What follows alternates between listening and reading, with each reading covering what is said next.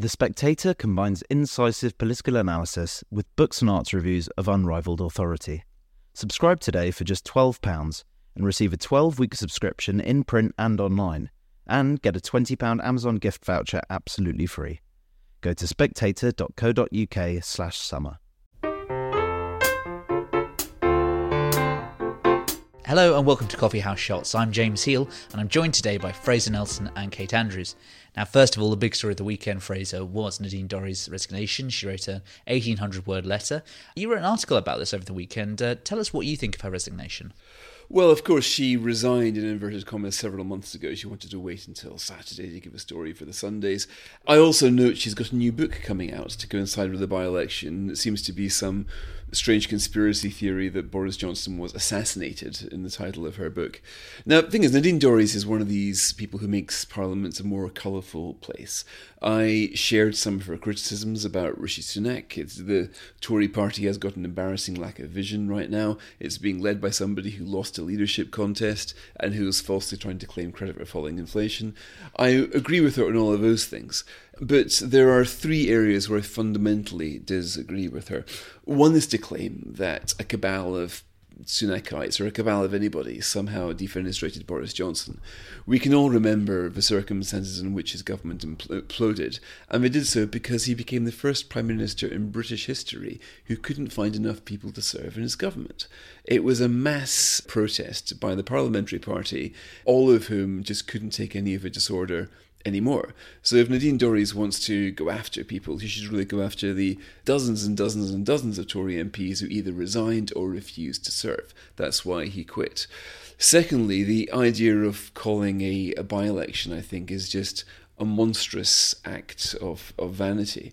I'm a bit old fashioned here. I think the chance to serve constituents is just huge honour. And you need to be able to pledge to them that you will serve the time allowed. I, I just can't believe it when now and again you see politicians saying, Sorry, I've been given a better job at Sellafield, I'm going to quit as an MP and take this better job. You know, pol- politics isn't like that. If you've got the, the right, if you have asked tens of thousands of people to send you to Parliament for the next parliamentary term, then whatever happens, you will serve that term. And in triggering this by election, she is um, behaving as if they were somehow pawns to be deployed as part of a book launch campaign. And it's just, uh, I think any politician, Labour or Tory, who behaves in that way has got the idea of public service upside down. And then the third part of it was, of course, that we know she resigned because she wasn't given a place in the House of Lords. She didn't mention that in her letter. Her letter was trying to make it out a principle defence of democracy. Now, she says that MPs shouldn't be um, kicking out elected leaders. If that's the case, then why did she move against David Cameron and she move against Liz Truss? Again, it's hypocritical nonsense from her. But to actually cause a by election because you felt you were so entitled to a place in the House of Lords. It is an outrage that you are not ennobled. To me, has her behaving exactly like the caricature of the entitled Tory squire whom she affects to despise. So here we have got, bizarrely, somebody who came to Parliament as a former nurse and a blue collar Tory and who leaves it with a level of haughtiness, of entitlement, of a warped view of public service that you would never find in the most stuck up Tory grandee. Okay, I just wonder perhaps if Nadine Dorries in her letter has inadvertently stumbled on something, which is that she lists all the kind of broken promises, you know, things. She talks about the BBC license reform sort of killed, social reform killed, social care reform, taxes going up, things like corporation tax. I mean, but has she sort of put her finger on the issue here, which is that the sort of ideological incoherence facing the Conservatives, and they don't know which way to turn. Even if she blames that on Sunak, the same story was true of Boris Johnson as well, right? Well, I think that's exactly it. And, and that's what she misses out. I think you're right, James, to point to the fact that she has a long list there of areas where the Tories just have not delivered, despite the fact that they've had over a decade to do so, areas that because they were politically difficult, or indeed because of external forces like a pandemic and the rest of it, they just simply haven't been able to achieve.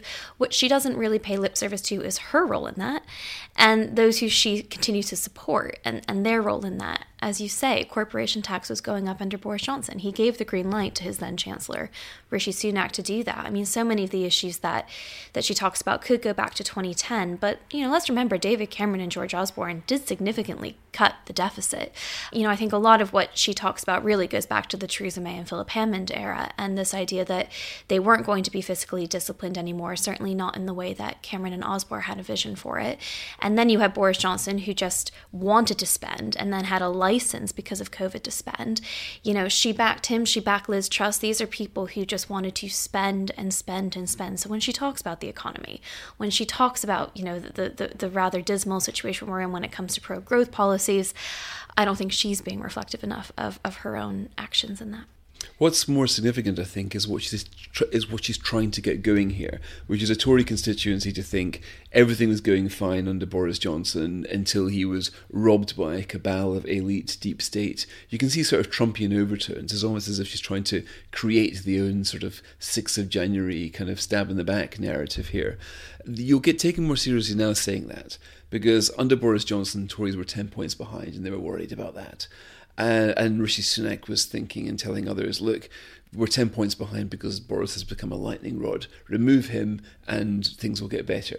And in fact, they're 20 points behind now. So being 10 points behind into Boris seems like a pretty good solution. So you can, and, of course, the debacle of a conservative leadership over the last um, 12 to 14 months means that the Tory party is now led by somebody who lost a leadership contest. Now, that is undemocratic and um, an embarrassing situation.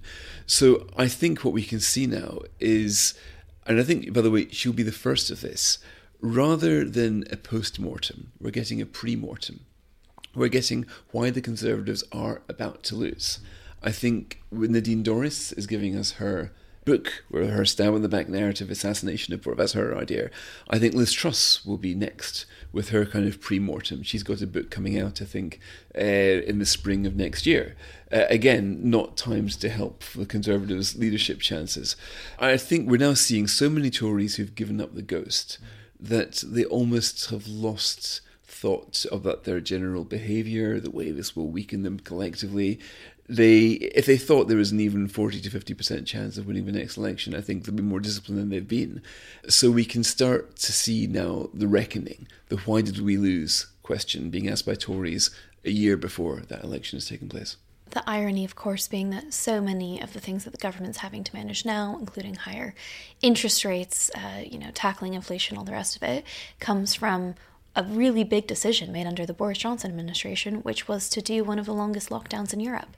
And that decision we're going to be living with in virtually every area of public policy for decades to come. We've got Theresa May's memoirs coming out on Wednesday, by the way. I'm reviewing them for the Telegraph. Who became very sceptical of the government's draconian attitude towards lockdown.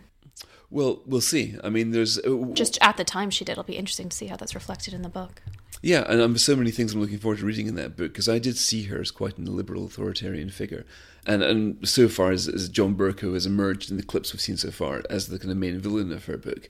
But, you know, she was present at the destruction of what was the uh, the great Tory promise, which um, now I think the latest betting markets show they've got a 10% chance of winning the next election.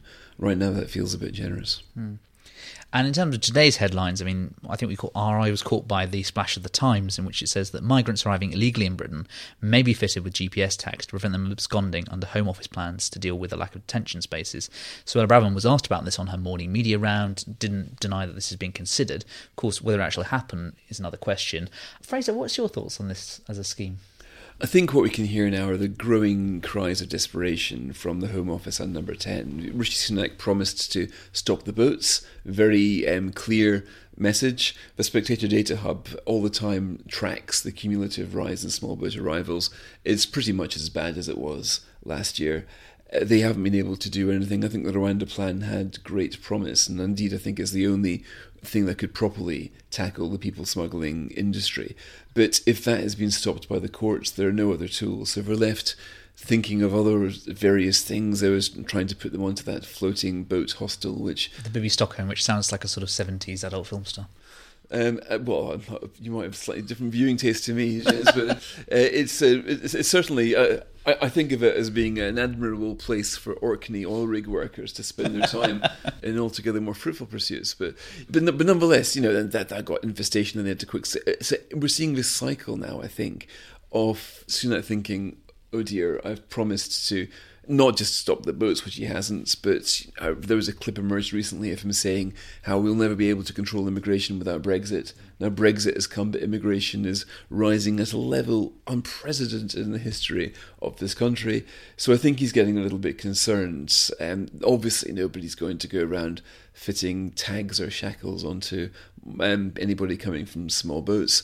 But it is, however, this highlights actually one of the main problems that those who do arrive here have got little realistic chance of deportation. And that's why they arrive, because the people smugglers can plausibly say to them that once we get you ashore, then the system is so inefficient in Britain that you can disappear into the black market and join the million strong people, probably more in this country, who are undocumented and who can live here below the radar. Kate, what do you make of this plan for tagging, perhaps? I agree with Fraser. It just reeks of desperation the ultimate problem here is that the asylum backlog is now at 175,000. If you go back to 2010, it was below 10,000. And rather than tackle the actual asylum system and its process, the government is trying to come up with every other way to deal with this issue, and it's simply not going to be successful. And you just see this Tory government compromising principle after principle to deal with something that they know is an election issue. I mean, partially because they decided to make it one. That was a voluntary choice Sunak made at the start of the year.